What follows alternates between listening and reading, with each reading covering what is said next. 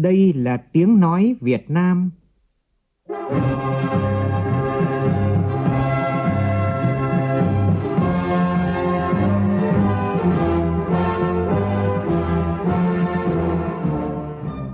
là tiếng nói Việt Nam, phát thanh từ Hà Nội, thủ đô nước Cộng hòa xã hội chủ nghĩa Việt Nam.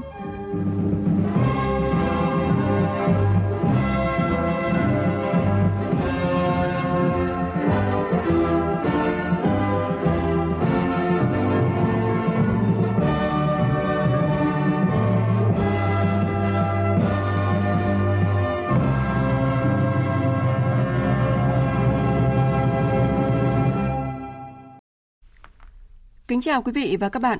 Mời quý vị và các bạn nghe chương trình Thời sự trưa của Đài Tiếng Nói Việt Nam. Chương trình có những nội dung chính sau đây.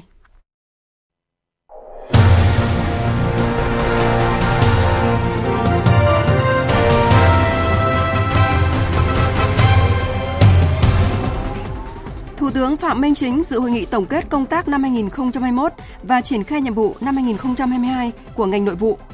lần đầu tiên vượt mục tiêu tinh giản biên chế và giảm hàng nghìn đơn vị cấp phòng là kết quả nổi bật của ngành trong năm vừa qua. Ủy ban chứng khoán nhà nước phong tỏa các tài khoản chứng khoán của ông Trịnh Văn Quyết, Chủ tịch Hội đồng Quản trị Công ty Cổ phần Tập đoàn FLC sau khi bán gần 75 triệu cổ phiếu nhưng không công bố thông tin, ảnh hưởng lớn đến thị trường, gây thiệt hại cho nhà đầu tư.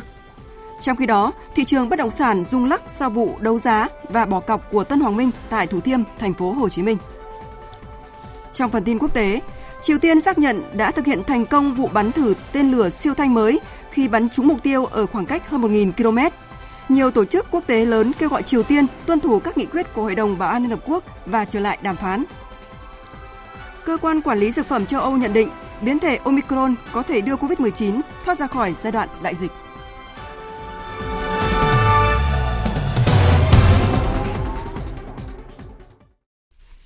Bây giờ là nội dung chi tiết.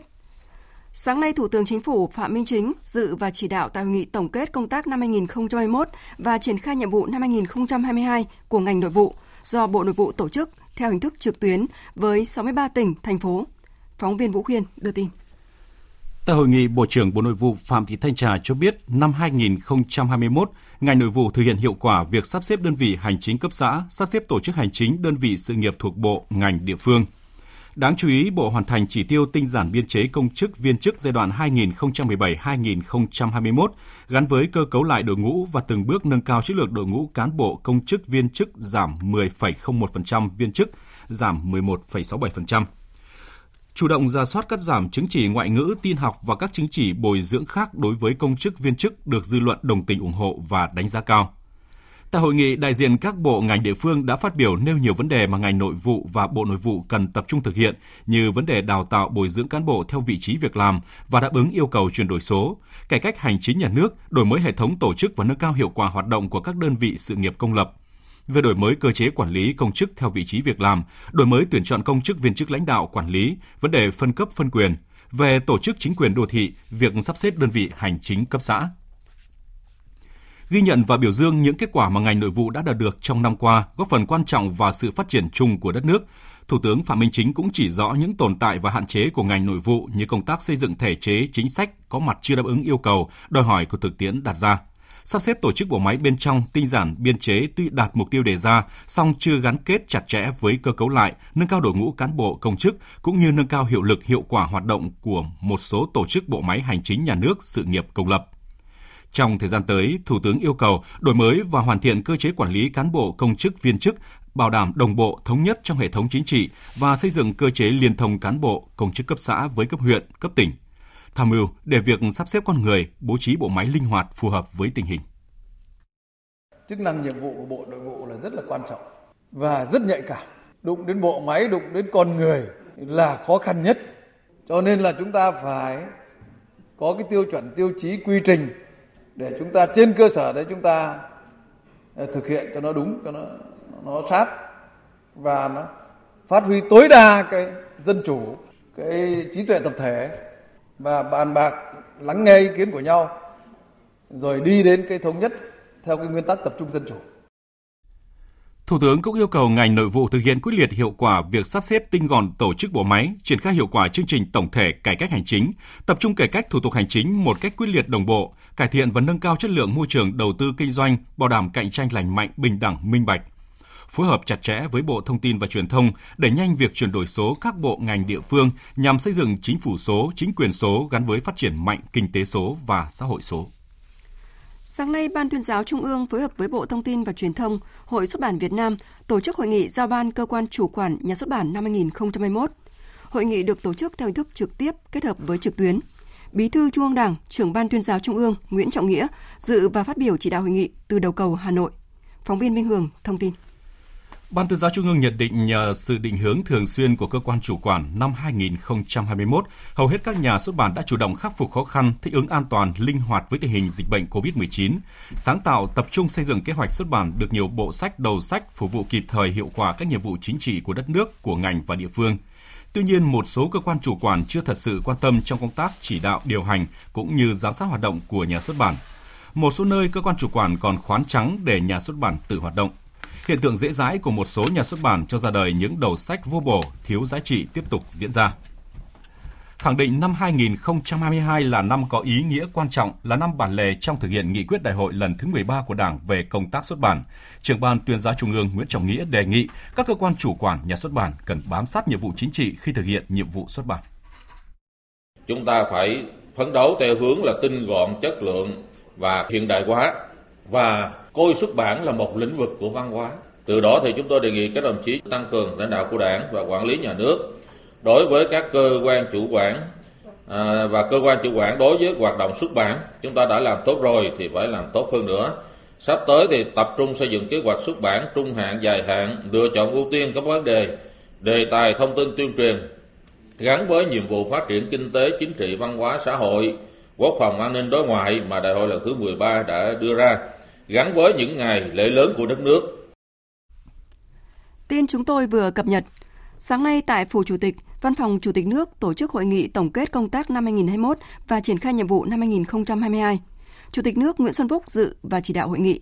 Cùng dự có Phó Chủ tịch nước Võ Thị Ánh Xuân, lãnh đạo Văn phòng Trung ương, Văn phòng Quốc hội, Văn phòng Chính phủ và một số bộ ngành. Phóng viên Vũ Dũng thông tin. Phát biểu tại hội nghị, Chủ tịch nước Nguyễn Xuân Phúc nêu rõ năm qua đất nước gặp nhiều khó khăn do đại dịch COVID-19, nhưng dưới sự lãnh đạo của Đảng, đoàn kết của cả hệ thống chính trị, đặc biệt là sự ủng hộ và niềm tin của nhân dân đã giúp nước ta chuyển trạng thái bình thường mới. Cùng với nền tảng vĩ mô của những năm trước đó, các chỉ tiêu vĩ mô dù thấp nhưng vẫn đạt kết quả tích cực.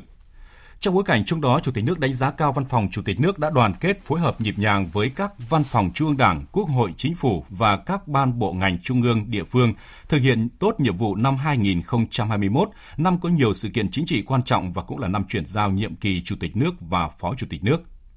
Trong năm nay, Chủ tịch nước Nguyễn Xuân Phúc yêu cầu Văn phòng Chủ tịch nước phát huy truyền thống đoàn kết thực hiện hiệu quả hơn nữa công tác tham mưu tổng hợp cho Chủ tịch nước và Phó Chủ tịch nước, đóng góp cho sự thành công của đất nước – trong đó cần nghiên cứu đổi mới nâng cao chất lượng công tác, nhất là công tác tổng hợp dự thảo văn bản báo cáo, phiếu trình những vấn đề lễ tân quản trị.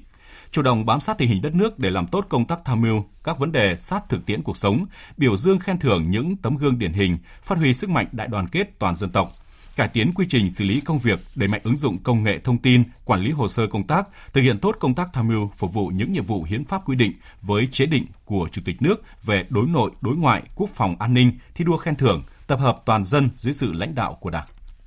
Phóng viên Nguyễn Hằng đưa tin, sáng nay tại Hà Nội, Thanh tra Chính phủ tổ chức tổng kết công tác năm qua và triển khai nhiệm vụ năm nay. Bí thư Trung ương Đảng, Phó Thủ tướng Chính phủ Lê Minh Khái và Tổng Thanh tra Chính phủ Đoàn Hồng Phong đồng chủ trì hội nghị. Hội nghị được tổ chức theo hình thức trực tuyến tại các điểm cầu trong cả nước. Năm qua, toàn ngành đã triển khai gần 7.000 cuộc thanh tra hành chính và trên 177.000 cuộc thanh tra kiểm tra chuyên ngành – qua thanh tra đã kiến nghị chấn chỉnh, quản lý, hoàn thiện cơ chế, chính sách pháp luật trên nhiều lĩnh vực.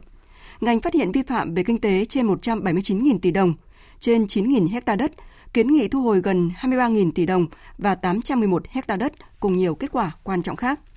Tuy vậy, vẫn còn những cuộc thanh tra triển khai còn chậm so với kế hoạch. Tình hình khiếu nại tố cáo có xu hướng giảm nhưng vẫn còn phức tạp.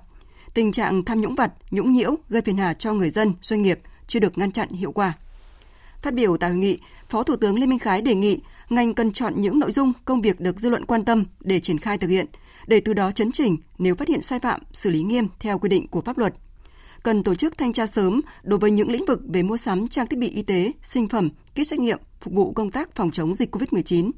Triển khai kế hoạch thanh tra các lĩnh vực còn nhạy cảm được dư luận xã hội quan tâm liên quan đến tham nhũng tiêu cực như đất đai, tài nguyên, khoáng sản cần phải triển khai sớm. Cái lĩnh vực mà phòng chống tham nhũng tôi đề nghị phải hoàn thiện cơ sở pháp lý mà đặc biệt là những cái quy định mà nó liên quan đến kiểm soát tài sản và thu nhập, kê khai tài sản thu nhập. Rồi trong cái, cái cơ sở dữ liệu về tài sản thu nhập là cũng phải phối hợp giữa các ngành các cấp ờ, theo cái chức năng. Những cái tình hình cái dấu hiệu tham nhũng phải nhanh chóng nắm bắt và phải có cái xử lý nó kịp thời trong tất cả các lĩnh vực. Để có cái tham mưu đề xuất với chính phủ thủ trưởng các quan chính các cấp để mà chấn chỉnh kịp thời.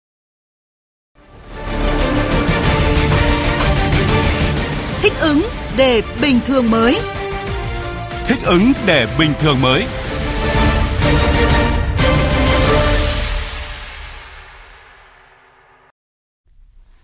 thần tốc tiêm vaccine và đẩy mạnh thực hiện các biện pháp phòng chống dịch COVID-19. Đây là yêu cầu của Thủ tướng Phạm Minh Chính gửi Bộ trưởng các bộ Y tế, Giáo dục và Đào tạo, lãnh đạo các địa phương trước các diễn biến mới của dịch bệnh COVID-19, nhất là nguy cơ bùng phát do biến chủng mới Omicron. Thủ tướng yêu cầu trưởng ban chỉ đạo phòng chống dịch COVID-19, Chủ tịch Ủy ban nhân dân tỉnh thành phố trực thuộc trung ương chịu trách nhiệm tổ chức thực hiện thần tốc hơn nữa chiến dịch tiêm chủng vaccine, đảm bảo an toàn, khoa học, hiệu quả theo hướng dẫn của Bộ Y tế và mục tiêu của chính phủ đề ra tổ chức các tổ lưu động khẩn trương tiêm vét vaccine tại nhà cho những người không thể đến nơi tiêm tập trung. Những địa phương, cơ quan đơn vị nào không đủ lực lượng để tổ chức khám chữa bệnh COVID-19, tiêm chủng và nhất là lực lượng y tế cơ sở để triển khai tăng cường điều trị tại nhà theo hướng dẫn của Bộ Y tế thì báo cáo ngay cho cấp có thẩm quyền để tiến hành điều động lực lượng hỗ trợ nhanh chóng kịp thời. Bộ Y tế chịu trách nhiệm đảm bảo đủ vaccine phòng và thuốc cho điều trị COVID-19, tập trung chỉ đạo quyết liệt việc sản xuất tự chủ vaccine trong nước nhanh nhất có thể và đảm bảo khoa học, an toàn, hiệu quả. Quyết liệt hơn nữa trong công tác thanh tra, kiểm tra, hướng dẫn, cá thể hóa trách nhiệm để phòng chống tham nhũng tiêu cực, lãng phí, lợi ích nhóm trong phòng chống dịch COVID-19 Bộ Y tế chủ trì cùng với Bộ Giáo dục và Đào tạo, các cơ quan hữu quan khẩn trương nghiên cứu, tham khảo kinh nghiệm quốc tế trong nước về việc triển khai nhập khẩu tiêm vaccine phòng COVID-19 cho trẻ em dưới 18 tuổi đảm bảo an toàn, kịp thời, khoa học và hiệu quả. Trong công điện gửi các tỉnh, thành phố về việc tăng cường công tác tiêm chủng vaccine phòng COVID-19, Bộ Y tế cũng đề nghị các địa phương giả soát không để bỏ sót người chưa tiêm chủng và đối tượng chưa được tiêm đủ liều vaccine. Và theo bản tin của Bộ Y tế thì tính đến tối qua, nước ta đã ghi nhận thêm 16.000 ca mắc mới tại 63 tỉnh, thành phố. Trong 7 ngày qua, số F0 mới tại Việt Nam dao động từ 14.000 đến 16.000 ca mỗi ngày. Có thời điểm tổng ca nhiễm lên tới 25.000 ca do các địa phương đăng ký ca bệnh bổ sung. Cập nhật trên cổng thông tin tiêm chủng COVID-19, đến 15 giờ hôm qua, cả nước đã tiêm trên 162 triệu liều vaccine phòng COVID-19. Tỷ lệ bao phủ ít nhất một liều vaccine là 100%, và tỷ lệ tiêm đủ liều cơ bản là 92%, 92,6% dân số từ 18 tuổi trở lên. Về tiến độ tiêm chủng cho trẻ từ 12 đến 17 tuổi, đến nay số mũi vaccine đã được tiêm là gần 14 triệu liều. Thưa quý vị và các bạn, Thủ tướng Chính phủ vừa ký ban hành nghị quyết số 02 về những nhiệm vụ giải pháp chủ yếu cải thiện môi trường kinh doanh, nâng cao năng lực cạnh tranh quốc gia năm 2022. Nghị quyết đã đặt ra nhiều chỉ tiêu cụ thể và cụ thể hóa 10 nhóm giải pháp để triển khai thực hiện – Giới chuyên gia đánh giá cao nghị quyết này bởi phù hợp với bối cảnh Việt Nam vừa đảm bảo thích ứng an toàn trong bối cảnh dịch bệnh COVID-19, vừa thúc đẩy cải cách thể chế. Phóng viên Nguyên Long có bài đề cập. Nghị quyết 02 đặt mục tiêu cải thiện mạnh mẽ môi trường kinh doanh, nâng cao vị trí của nước ta trên các bảng xếp hạng quốc tế về môi trường kinh doanh và năng lực cạnh tranh nhằm thích ứng với xu thế phát triển của cuộc cách mạng công nghiệp lần thứ tư và tăng sức chống chịu của nền kinh tế trong bối cảnh dịch COVID-19. Tăng nhanh về số lượng doanh nghiệp mới thành lập, giảm tỷ lệ doanh nghiệp giải thể, ngừng hoạt động, giảm chi phí đầu vào, chi phí không chính thức cho doanh nghiệp và người dân, đẩy mạnh tháo gỡ khó khăn vướng mắc do tác động tiêu cực của đại dịch COVID-19, kịp thời hỗ trợ người dân và doanh nghiệp phục hồi sản xuất kinh doanh, thích ứng linh hoạt, hiệu quả với dịch bệnh. Theo bà Nguyễn Minh Thảo, trưởng ban môi trường kinh doanh và năng lực cạnh tranh, Viện Nghiên cứu Quản lý Kinh tế Trung ương CM, Nghị quyết 02 tiếp tục đặt trọng tâm vào một số giải pháp tháo gỡ rào cản khó khăn cho doanh nghiệp và nhấn mạnh nhiều nội dung hết sức quan trọng khi mà chúng ta hỗ trợ phục hồi cho doanh nghiệp và người dân khắc phục các cái tác động tiêu cực do tác động của dịch Covid thì à, nghị quyết cũng nhấn mạnh tới việc là chúng ta phải thực hiện đúng và nghiêm cái nghị quyết 128 của chính phủ uh, năm 2021 thì đây là cái nghị quyết mà để đảm bảo rằng là cái lưu thông sản xuất kinh doanh của doanh nghiệp được ổn định cũng như là doanh nghiệp có cái sự ờ, lường trước được cũng như có cái ứng phó trước được với các cái bối cảnh dịch bệnh khác nhau thì đưa ra các cái phương án cho hoạt động sản xuất kinh doanh thì khẳng định tiếp tục là thực hiện hiệu quả nghị quyết 128. À, bên cạnh đó thì tăng cường cái việc thực thi để mà chúng ta kịp thời điều chỉnh các cái nhóm giải pháp hỗ trợ sao cho cái việc thực thi đảm bảo hiệu quả nhất, có tính khả thi nhất và thực hiện được một cách nhanh nhất đối với người dân và doanh nghiệp thì đấy là cái nội dung trọng tâm mà nhấn mạnh trong cái à, nhóm giải pháp liên quan đến hỗ trợ doanh nghiệp và người dân trong cái tác động của dịch Covid-19. Chuyên gia kinh tế tiến sĩ Nguyễn Minh Phong đánh giá cao nhóm giải pháp tiếp tục thúc đẩy cải cách quản lý, kiểm tra chuyên ngành đối với hàng hóa xuất khẩu nhập khẩu và cho rằng trong cái tinh thần chỉ đạo của cái 02 2022 này về cái điểm về kiểm tra chuyên ngành ấy, nó có hai ý rất rõ ràng ở đây đó là một một mặt chúng ta vẫn tiếp tục tức là tạo các điều kiện thuận lợi nhất giảm thiểu các cái phạm vi lĩnh vực và các quy định đến kiểm tra chuyên ngành để giảm chi phí về thời gian và thể chế tài chính cho doanh nghiệp trong hoạt động xuất nhập khẩu. À, đây là một cái mà chúng ta phải làm để thực hiện cam kết quốc tế. Nhưng mà mặt khác á, cũng trong cái chỉ đạo của 02 2022 cũng có một cái ý tăng lên mà rất mới rất quan trọng đó là phải đảm bảo là phòng chống ngăn ngừa được những cái nguy cơ gây ra rủi ro bệnh tật ổ dịch cũng như là gây hại cho trẻ em và người tiêu dùng. Thông tin tích cực về xuất khẩu nông sản, kể từ hôm nay, mặt hàng quả thanh long tiếp tục được giải quyết thông quan qua lối cửa khẩu đường bộ số 2 Kim Thành, thành phố Lào Cai để xuất khẩu sang Trung Quốc sau gần 5 tháng phải tạm dừng. Đây là kết quả sau nhiều lần đàm phán trao đổi giữa các cơ quan chức năng của hai bên nhằm tháo gỡ khó khăn cho hoạt động xuất nhập khẩu trên biên giới. Tin của phóng viên An Kiên, thường trú tại khu vực Tây Bắc.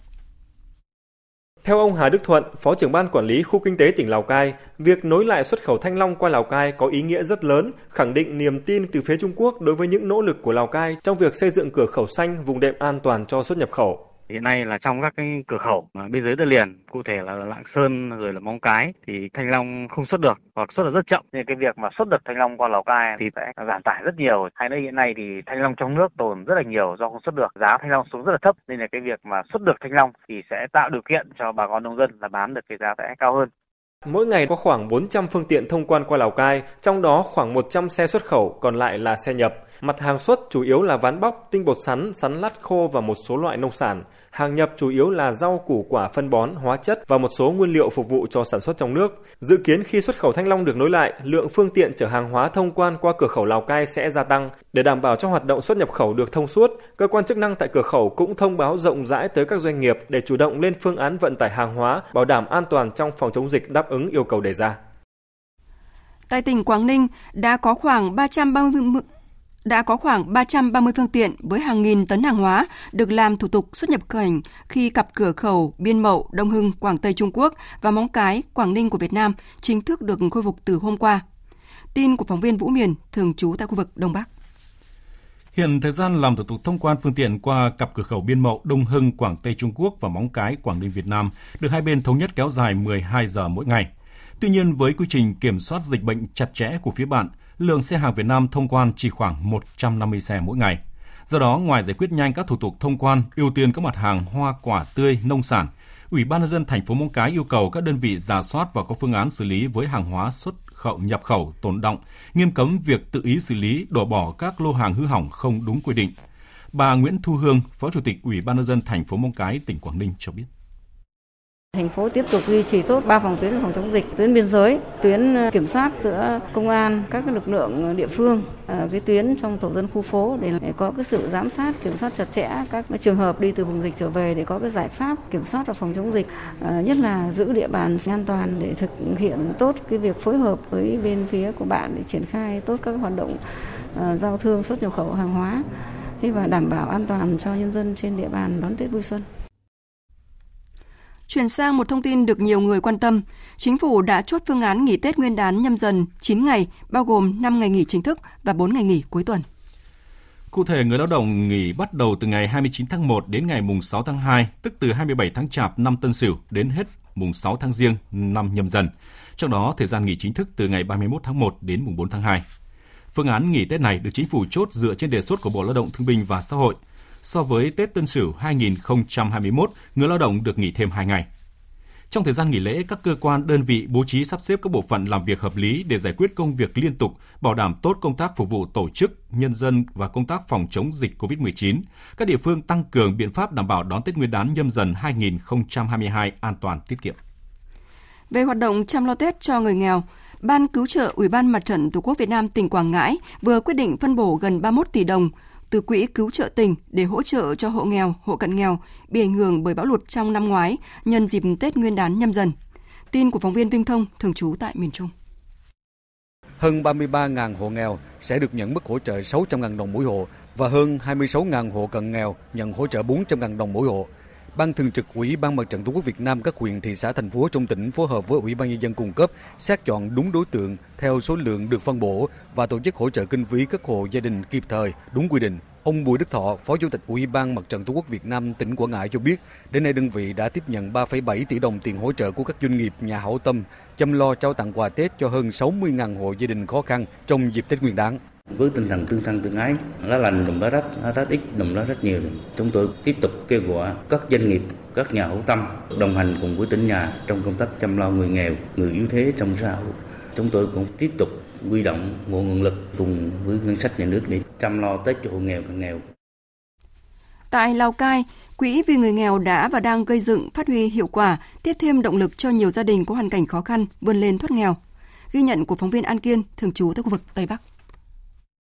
Mùa xuân này, bố con anh Đỗ Quang Sinh ở xã Sơn Hải, huyện Bảo Thắng, tỉnh Lào Cai sẽ được đón niềm vui trong ngôi nhà mới. Đây là công trình được hỗ trợ trực tiếp bằng nguồn quỹ vì người nghèo của mặt trận Tổ quốc địa phương. Ngôi nhà kiên cố cũng sẽ là động lực lớn giúp anh Sinh tiếp tục cố gắng. Cháu thiểu lăng mà bệnh tật thì nó cứ lở loét đầy người. Gia đình cũng đưa đi chữa nhiều nơi rồi. Nên là kinh tế nó cũng có xa sút trở thành hộ nghèo trước là cái nhà gỗ nó sắp đổ rồi. Đấy thì bây giờ là cũng à, thay mặt gia đình cảm ơn Đảng và nhà nước và toàn bộ các ban ngành, cái uh, gia đình, thế là bố con đã có căn nhà. Thống kê của Ủy ban Mặt trận Tổ quốc Việt Nam tỉnh Lào Cai cho thấy, trong năm 2021, ngoài 500 căn nhà được hỗ trợ xây dựng, sửa chữa trong toàn tỉnh, nguồn quỹ vì người nghèo ở Lào Cai còn hỗ trợ hàng nghìn hộ nghèo vay vốn để phát triển kinh doanh, sản xuất, giải quyết cơ hội việc làm. Nhân dịp năm mới 2022, chuẩn bị đón Tết cổ truyền nhâm dần, chương trình Tết vì người nghèo tiếp tục kêu gọi thêm hơn 17 tỷ đồng từ các cá nhân, tổ chức hảo tâm trong và ngoài tỉnh. Bà Bàn Thanh Thảo, Phó Chủ tịch Ủy ban Mặt trận Tổ quốc Việt Nam tỉnh Lào Cai cho biết.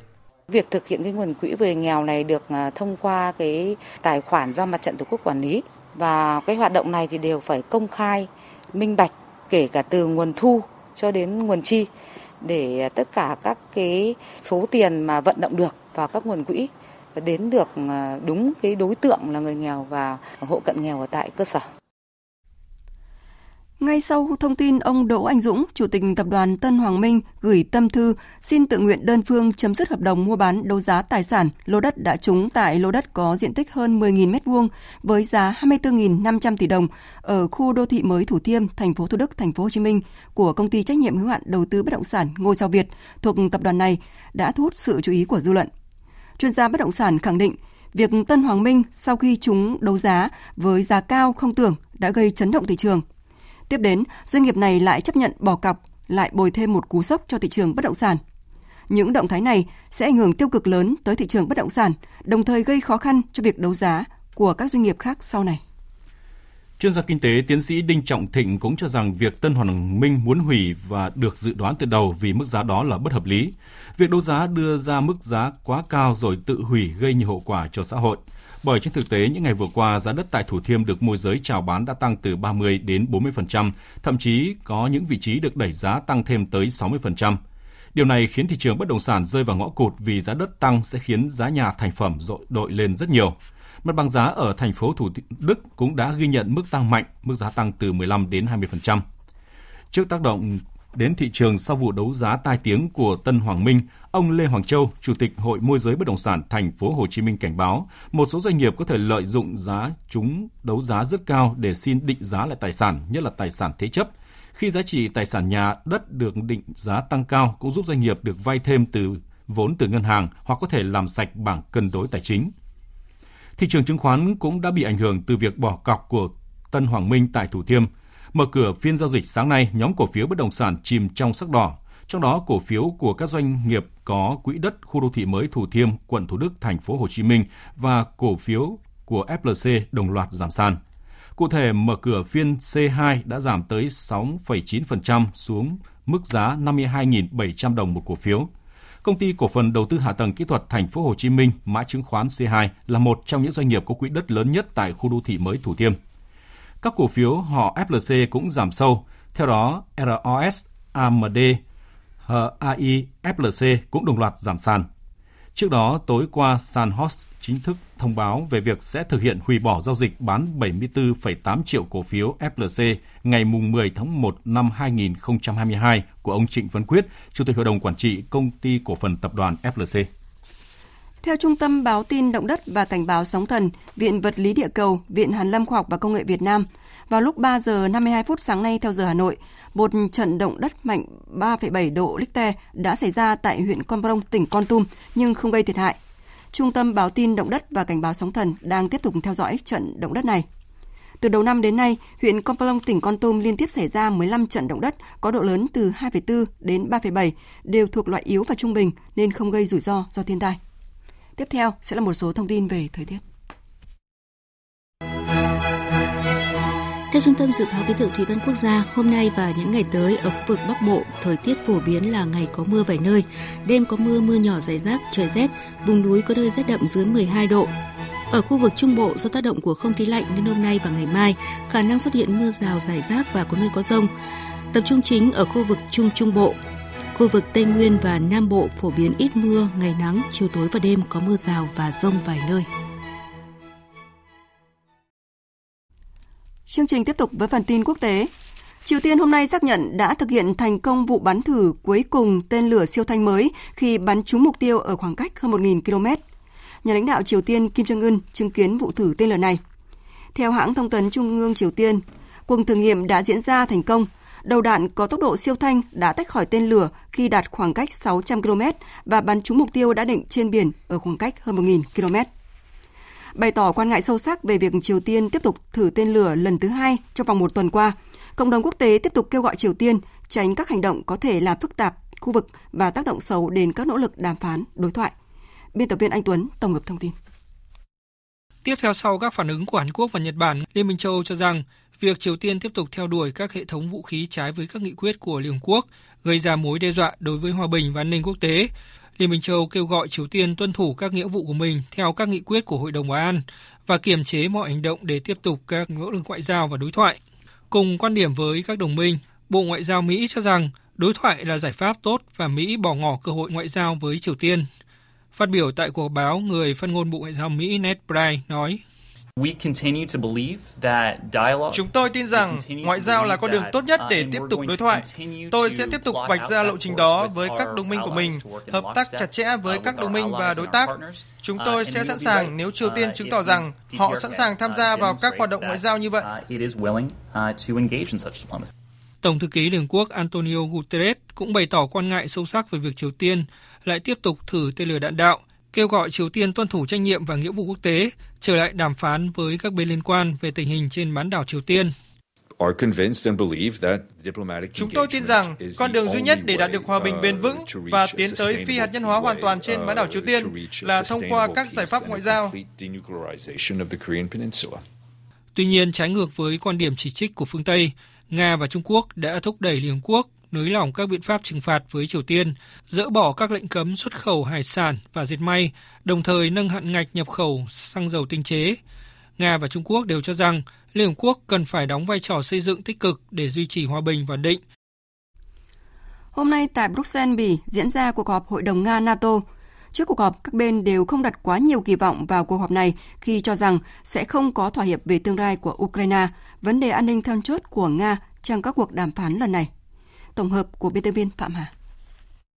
Yêu cầu đảm bảo an ninh của Nga bao gồm NATO không mở rộng sang Ukraine hoặc các quốc gia lân cận khác chưa đạt được tiến triển trong cuộc đàm phán Nga-Mỹ tại Geneva hôm qua. Điều này khiến cuộc họp Nga-NATO hôm nay cũng đối mặt với bế tắc tương tự, cho dù cả hai có hay không sẵn sàng tham gia vào các cuộc thảo luận ít gây tranh cãi hơn về kiểm soát vũ khí và các lực lượng vũ trang thông thường. Người phát ngôn Điện Kremlin Dmitry Peskov bày tỏ không mấy lạc quan khi bước vào cuộc họp Nga-NATO hôm nay. Chúng tôi không thấy có lý do để lạc quan.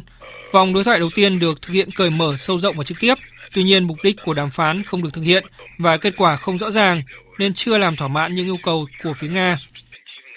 Trong khi đó, các nhà ngoại giao NATO khẳng định sẵn sàng tăng cường đối thoại cởi mở về các cuộc tập trận quân sự, tránh các cuộc đụng độ bất ngờ có thể gây xung đột cũng như kiểm soát vũ khí liên quan đến tên lửa ở châu Âu. Tuy nhiên, Liên minh phương Tây nhấn mạnh một số yêu cầu của Nga là không thể chấp nhận được, bao gồm ngăn NATO mở rộng hay trả lại nguyên trạng như trước năm 1997, tức là trước khi khối này kết nạp Ba Lan, Hungary, Cộng hòa Séc, Slovakia, Bulgaria, Romania và ba nước vùng Baltic. Theo kế hoạch sau cuộc họp Hội đồng Nga-NATO hôm nay, cuộc tham vấn trong khuôn khổ Tổ chức An ninh và Hợp tác châu Âu cũng sẽ diễn ra ở Viên, Áo vào ngày mai. Chuyển sang các thông tin đáng chú ý khác. Theo thông cáo báo chí của Nghị viện châu Âu, việc bầu người đứng đầu mới của cơ quan lập pháp châu Âu vẫn diễn ra theo kế hoạch vào ngày 18 tháng 1, ngay cả khi Chủ tịch David Sassoli qua đời. Dự kiến từ nay đến ngày diễn ra bầu cử, Phó Chủ tịch thứ nhất Nghị viện châu Âu Roberta Metsola sẽ điều hành Nghị viện châu Âu. An ninh hàng không thế giới lại tiếp tục bị đe dọa khi hôm nay hãng tin ABC News cho biết một hành khách đã bất ngờ đột nhập vào buồng lái của máy bay phản lực thuộc hãng hàng không American Airlines trong quá trình máy bay đang chuẩn bị hạ cánh xuống một sân bay ở Honduras sau chuyến bay từ thành phố Miami, bang Florida của Mỹ. Hiện chưa thể xác định rõ danh tính và động cơ của đối tượng. Hành khách này đã đột nhập vào buồng lái và làm hỏng bộ điều khiển chuyến bay trước khi cố gắng nhảy khỏi máy bay từ cửa sổ. Chiếc máy bay bị hư hỏng đã phải hạ cánh khẩn cấp tại sân bay quốc tế Ramon Morales ở thành phố San Pedro, Honduras. Hiện giới chức trách vẫn đang điều tra làm rõ vụ việc. Mặc dù hiện COVID-19 vẫn là đại dịch, song sự lây lan của biến thể Omicron đang khiến COVID-19 trở thành bệnh đặc hữu mà con người có thể sống chung. Đây là nhận định của cơ quan quản lý dược phẩm châu Âu. Phát biểu với báo giới, ông Marco Cavalleri, người phụ trách chiến lược vaccine của cơ quan quản lý dược phẩm châu Âu nêu rõ, không ai có thể biết chính xác khi nào đại dịch sẽ kết thúc, song ông tin tưởng các nước sẽ ở vào thời điểm đó. Theo ông, với số ca lây nhiễm trong cộng đồng ngày một gia tăng và sự xuất hiện của biến thể Omicron, miễn dịch tự nhiên cùng với sự miễn dịch do vaccine tạo ra sẽ giúp thế giới tiến nhanh hơn tới kịch bản COVID-19 là bệnh đặc hữu. Tuy nhiên, chuyên gia này cũng nhấn mạnh số ca nhiễm mới gia tăng do biến thể Omicron lây lan đang gây ra áp lực lớn đối với hệ thống y tế. Trước đó, Tổ chức Y tế Thế giới nhận định hơn 50% dân số châu Âu có thể nhiễm biến chủng Omicron trong 2 tháng tới, đồng thời cảnh báo việc tiêm nhắc lại các mũi tăng cường vaccine không phải là chiến lược bền vững. Phát biểu tại cuộc họp báo hôm qua về đợt dịch COVID-19 mới bùng phát ở Thiên Tân do biến thể Omicron, ông Trương Bá Lễ, chuyên gia hàng đầu về ứng dụng y học cổ truyền và điều trị COVID-19 của Trung Quốc cho biết, đông y có thể phát huy vai trò lớn trong việc điều trị các bệnh nhân nhiễm biến chủng này. Phóng viên Bích Thuận, thường trú tại Bắc Kinh, đưa tin. Là chuyên gia hàng đầu về y học cổ truyền của Trung Quốc, ông khẳng định đông y có hiệu quả tốt đối với Omicron. Y học cổ truyền Trung Quốc sẽ đóng vai trò lớn hơn trong việc điều trị Omicron. Dựa trên kinh nghiệm điều trị trước đây, đặc biệt là điều trị ở nước ngoài đã đạt kết quả tốt, các triệu chứng được cải thiện rõ rệt, đặc biệt là sốt, đau họng và ho. Các triệu chứng này được cải thiện rất rõ. Ông cũng cho biết việc sử dụng y học cổ truyền giúp thời gian người bệnh chuyển sang âm tính nhanh, tỷ lệ tái dương tính giảm, tỷ lệ chuyển nặng tương đối thấp. Trong lần điều trị này, vai trò của y học cổ truyền càng trở nên nổi bật hơn. Với các đặc điểm như lần khuất do đa phần triệu chứng nhẹ và rất dễ lây lan, nên đợt dịch này ở Thiên Tân được đánh giá là gây khó khăn cho việc ngăn chặn và kiểm soát nhanh chóng. Đến nay, Ủy ban Y tế Quốc gia Trung Quốc đã cử đoàn công tác tới chỉ đạo việc phòng chống dịch ở Thiên Tân.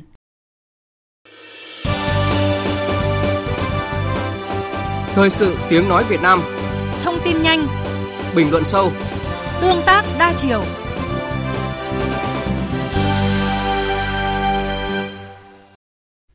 Quý vị và các bạn đang nghe chương trình Thời sự trưa của Đài Tiếng Nói Việt Nam. Thưa quý vị, cuối năm, những chuyến tàu chở hàng hóa, quà Tết lại lên đường đến với huyện đảo Trường Sa để quân và dân nơi đây có một cái Tết đủ đầy, mang hương vị hơi ấm của đất liền. Trên hải trình ấy có biết bao thử thách và điều thú vị. Qua bài viết Hành trình đến với Trường Sa trên chuyến tàu chở xuân, phóng viên Đình Nam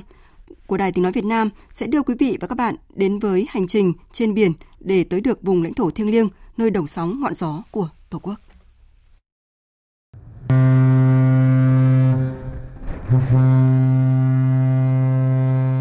Sau hồi còi dài tạm biệt đất liền,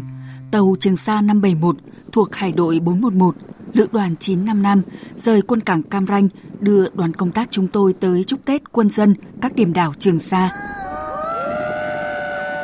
Con tàu mang theo cả tiếng hò reo, những cái vẫy tay và tình cảm của đất liền gửi đến quần đảo tiền tiêu của Tổ quốc. Càng đi ra đất liền, tiếng sóng vỗ mạnh hơn, tiếng nói cười ít dần. Những cơn say sóng như hiệu ứng dây chuyền lan ra khắp tàu. Cuối năm, biển động và gió lớn. Nhiều người trong đoàn công tác chúng tôi không tránh khỏi cảm giác choáng choáng, nôn nao. Ít ai biết được, say sóng không phân biệt người khỏe, người yếu, ai đi biển nhiều lần hay ít đi.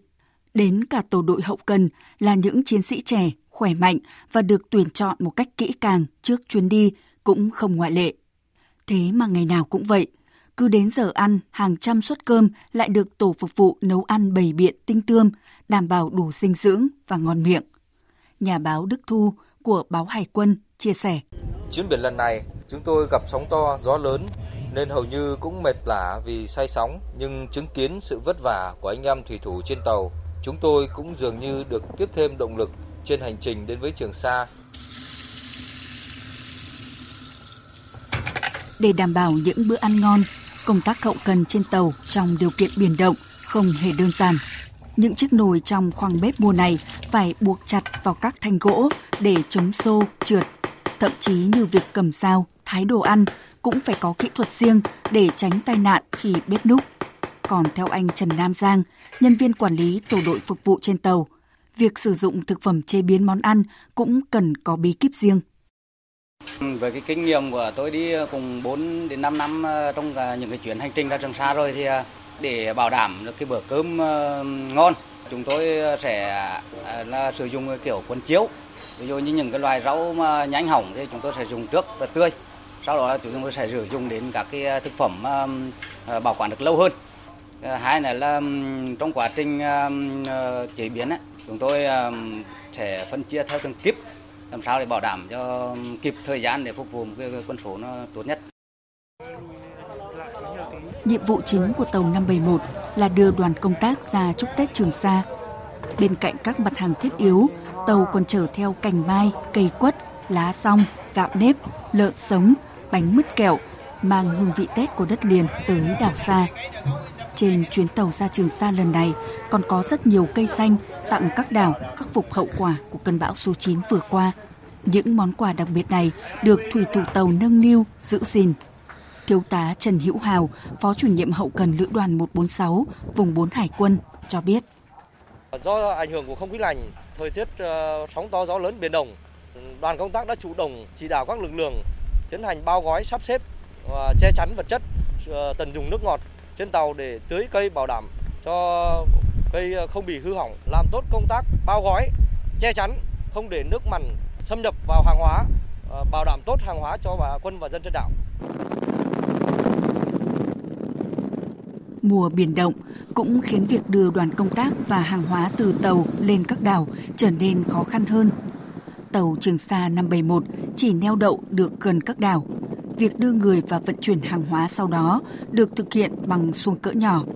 Sóng lớn, mọi người trong đoàn xuống tàu đều phải mặc áo mưa.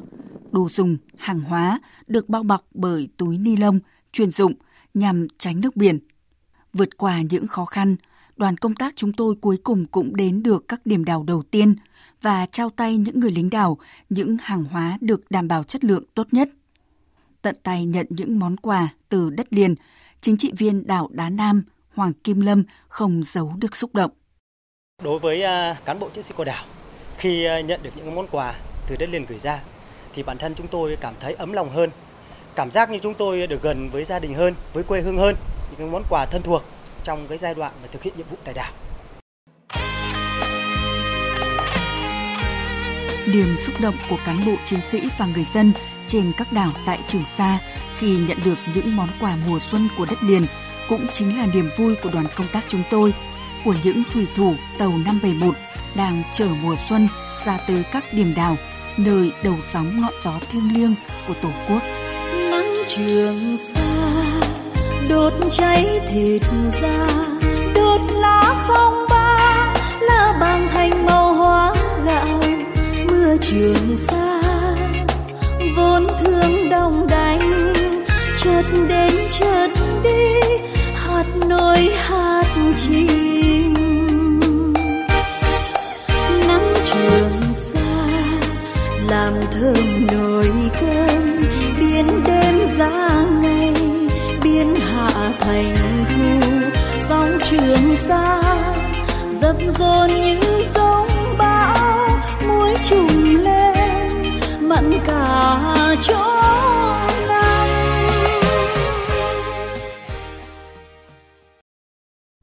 Chương trình Thật sự trưa của Đài Tiếng Nói Việt Nam sẽ tiếp tục với trang tin đầu tư tài chính. Trang tin đầu tư tài chính. Thưa quý vị, trên thị trường thế giới, giá vàng sáng nay ở mức 1.819 đô la Mỹ một ounce, tăng mạnh 14 đô la Mỹ một ounce so với sáng qua. Ở trong nước, công ty vàng bạc đá quý Sài Gòn niêm yết giá vàng SJC mua vào ở mức 61 triệu 100 000 đồng một lượng, bán ra là 61 triệu 770 000 đồng một lượng, tăng hơn 50 000 đồng so với phiên hôm qua. Vàng dòng thăng long được niêm yết ở mức mua vào 52 triệu 630 000 đồng một lượng, bán ra là 53 triệu 280 000 đồng một lượng. Trong khi đó, tỷ giá ngoại tệ biến động mạnh, lao dốc, Ngân hàng Nhà nước đang niêm yết giá đô la Mỹ ở mức mua vào là 22.760 đồng, bán ra 23.070 đồng. Trên thị trường tự do, đồng đô la Mỹ được giao dịch ở mức mua vào là 23.540 đồng, bán ra 23.620 đồng một đô la Mỹ.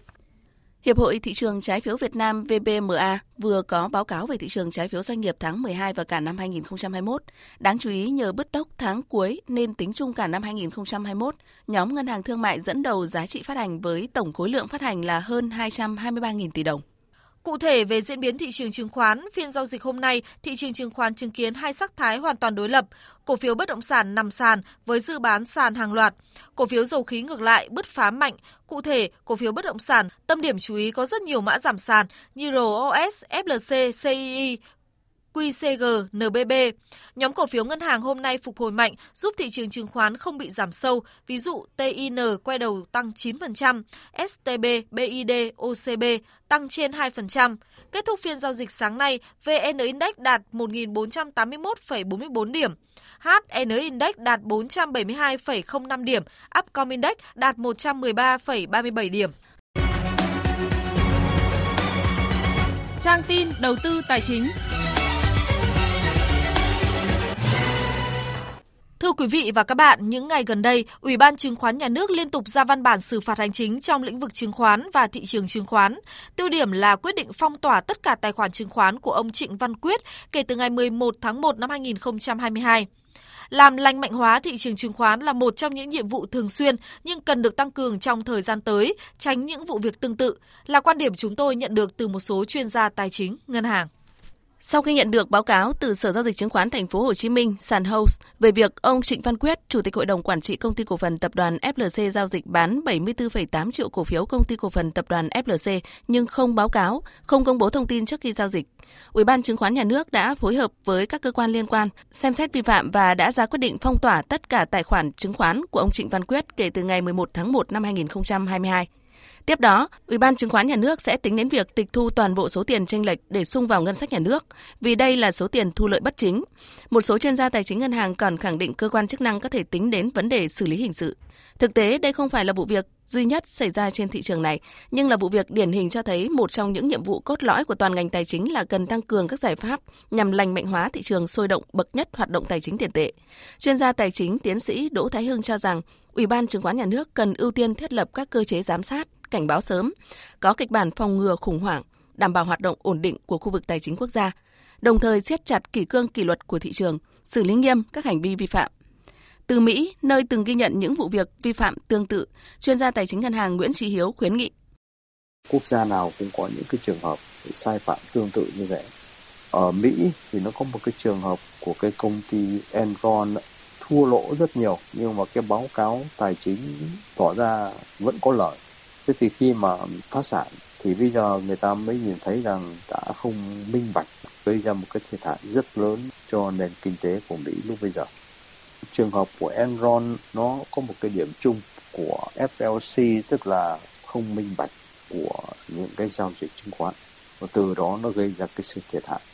Nhưng mà ở Việt Nam thì những cái sai phạm đó xảy ra tương đối thường xuyên hơn.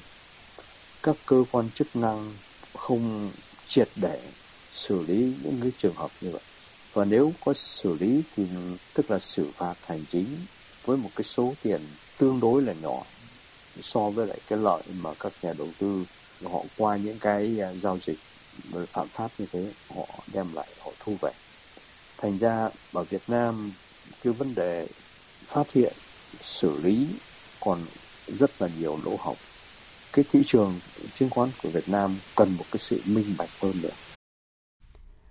Vừa rồi là trang tin đầu tư tài chính. Trước khi đến với trang tin thể thao, chúng tôi cập nhật những diễn biến mới nhất về vụ việc liên quan đến tay vợt số 1 thế giới Novak Djokovic. Hôm nay, tay vợt số 1 thế giới đã ra tuyên bố để giải thích một số nghi vấn về các hoạt động diễn ra trong lúc bị COVID-19, cũng như việc điền thông tin trong tờ khai nhập cảnh vào Australia. Tuyên bố này được đưa ra trong bối cảnh dư luận đang dấy lên nhiều câu hỏi về tính chính xác trong các thông tin mà Djokovic đưa ra.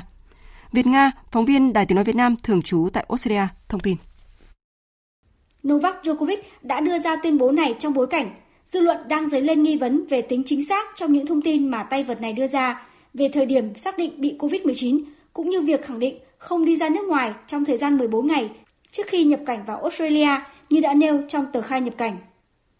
Trước đó vào sáng sớm ngày 6 tháng 1, vài tiếng sau khi hạ cánh tại sân bay Tullamarine ở thành phố Melbourne của Australia,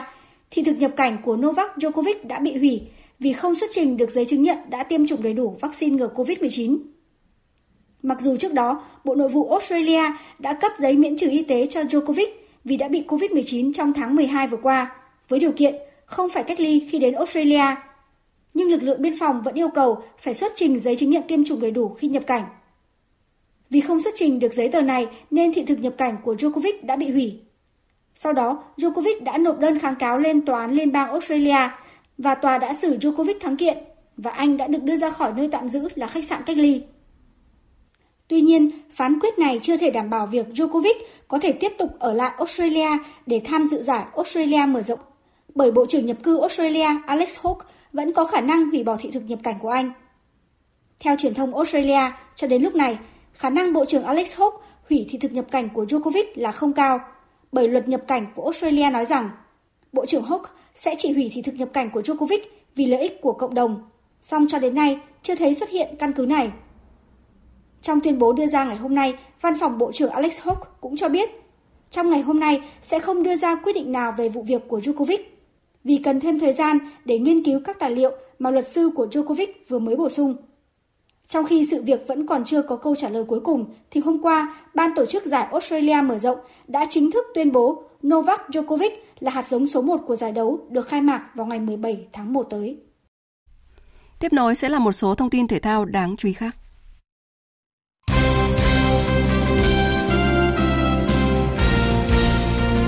Thưa quý vị và các bạn, đội tuyển bóng đá nam quốc gia và đội tuyển nữ quốc gia đang phải đối diện với khó khăn về lực lượng khi đều có cầu thủ phát hiện dương tính với Covid-19. Cụ thể, đội tuyển nam quốc gia có hai cầu thủ có kết quả xét nghiệm dương tính với Covid-19 là tiền vệ Nguyễn Hoàng Đức và tiền đạo Nguyễn Văn Toàn. Về phía đội tuyển nữ quốc gia đang tập huấn tại Tây Ban Nha, chuẩn bị tham dự vòng chung kết giải nữ châu Á 2022, cũng có 4 cầu thủ, một bác sĩ có kết quả dương tính. Cả năm trường hợp này đều đang thực hiện tự cách ly theo dõi sức khỏe.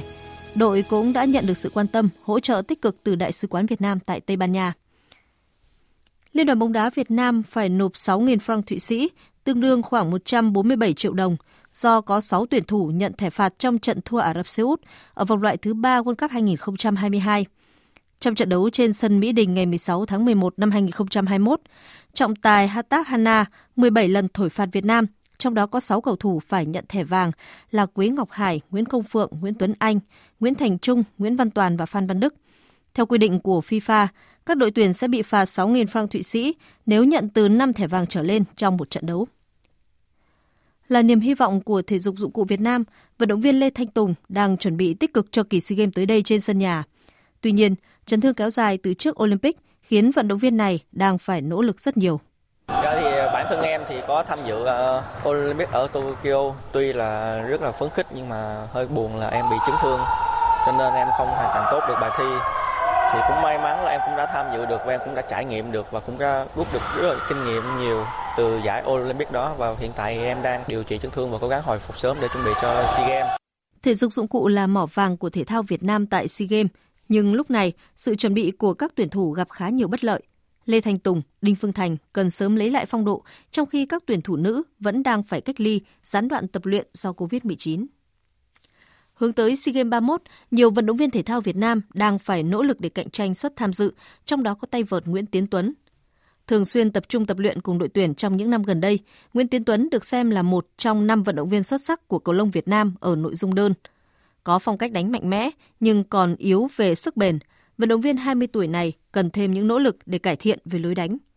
Huấn luyện viên Ngô Trung Dũng của đội tuyển cầu lông Việt Nam nhận xét. Điểm mạnh của Tiến Tuấn là sự linh hoạt, nhưng có cái sự chính xác hiện tại thì Tiến Tuấn còn đang yếu. Chính vì vậy trong cái thời gian chuẩn bị thì chúng tôi cũng sẽ đưa ra các cái bài tập làm sao giúp cho Tiến Tuấn khắc phục được cái sự ổn định của mình. Sự học hỏi đã giúp Tiến Tuấn có những cải thiện về thành tích khi giành huy chương bạc tại giải cầu lông các tay vợt xuất sắc 2021 vừa tổ chức ở Thừa Thiên Huế. Thành tích này giúp tay vợt Hà Nội có thêm cơ hội vào danh sách đội tuyển cầu lông Việt Nam tham dự SEA Games. Khi mà tổ chức SEA Games tại nước uh, chủ nhà ở Việt Nam thì chúng ta được 3 vận động viên tham gia nội dung đơn. Chính vì vậy thì uh, Tiến Tuấn cùng với cả Lê Đức Phát và Nguyễn Đình Hoàng là ba vận động viên sẽ phải tranh chấp cái vị trí để tham dự. Phải cạnh tranh với các tay vợt tên tuổi để có cơ hội tham dự SEA Games, Nguyễn Tiến Tuấn vẫn không ngừng nỗ lực để tiếp tục hoàn thiện mình. Mục tiêu SEA Games là cái mục tiêu cao nhất của em mà em chưa cầm được. Được tham dự SEA Games đấy là một cái ờ, vinh dự lớn nhất của em.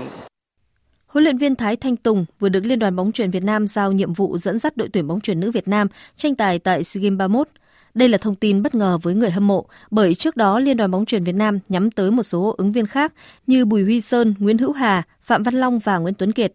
Trước đó, kế hoạch thuê chuyên gia nước ngoài cũng được tính tới, song khó khăn về kinh phí và quy tắc phòng dịch COVID-19 đã khiến Liên đoàn bóng chuyền Việt Nam quyết định đặt niềm tin vào huấn luyện viên nội. Dạng sáng mai, Real Madrid sẽ chạm trán Barcelona trong trận cầu siêu kinh điển đầu tiên trong năm.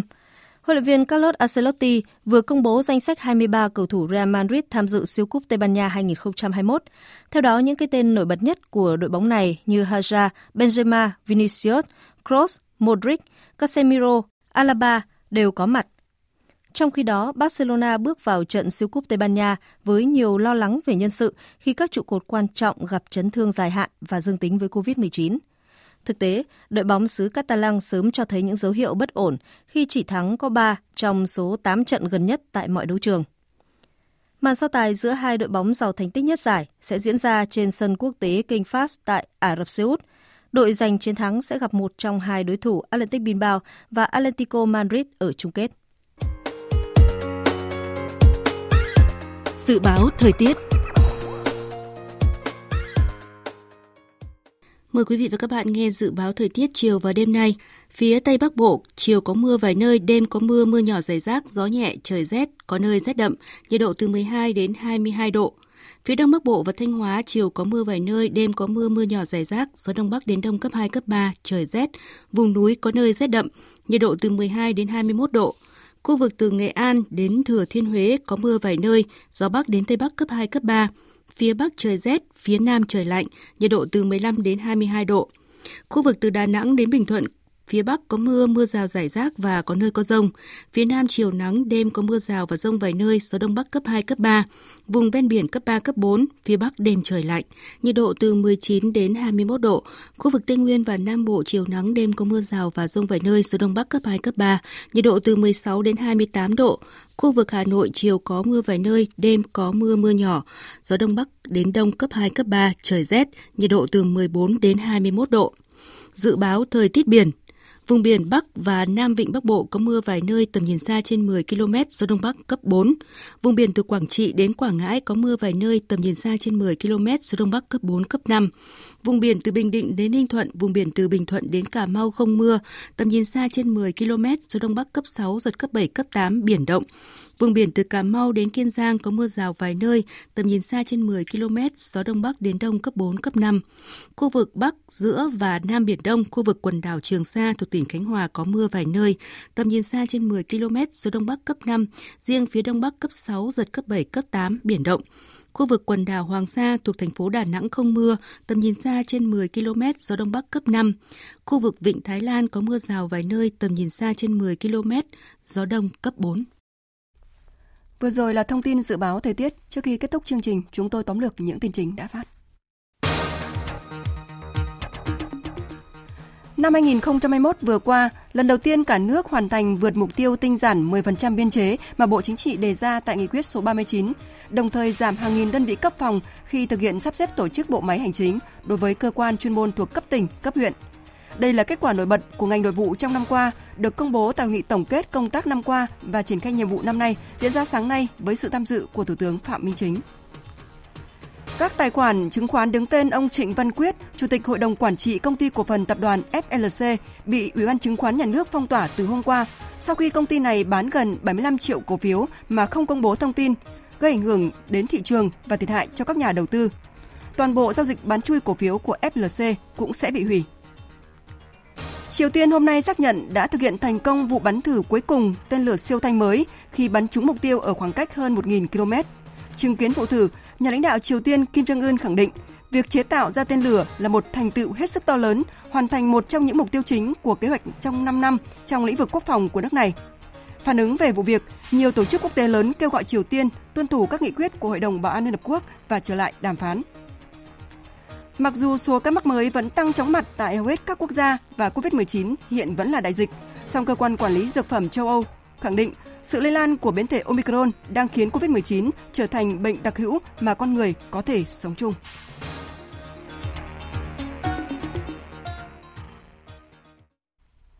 Phần tóm lược những tin chính vừa rồi đã kết thúc chương trình Thời sự trưa của Đài Tiếng Nói Việt Nam. Chương trình do các biên tập viên Minh Châu, Nguyễn Cường, Thu Hòa và Đức Hưng thực hiện với sự tham gia của kỹ thuật viên Đoàn Thanh, chịu trách nhiệm nội dung Nguyễn Thị Tuyết Mai. Cảm ơn quý vị và các bạn đã quan tâm lắng nghe.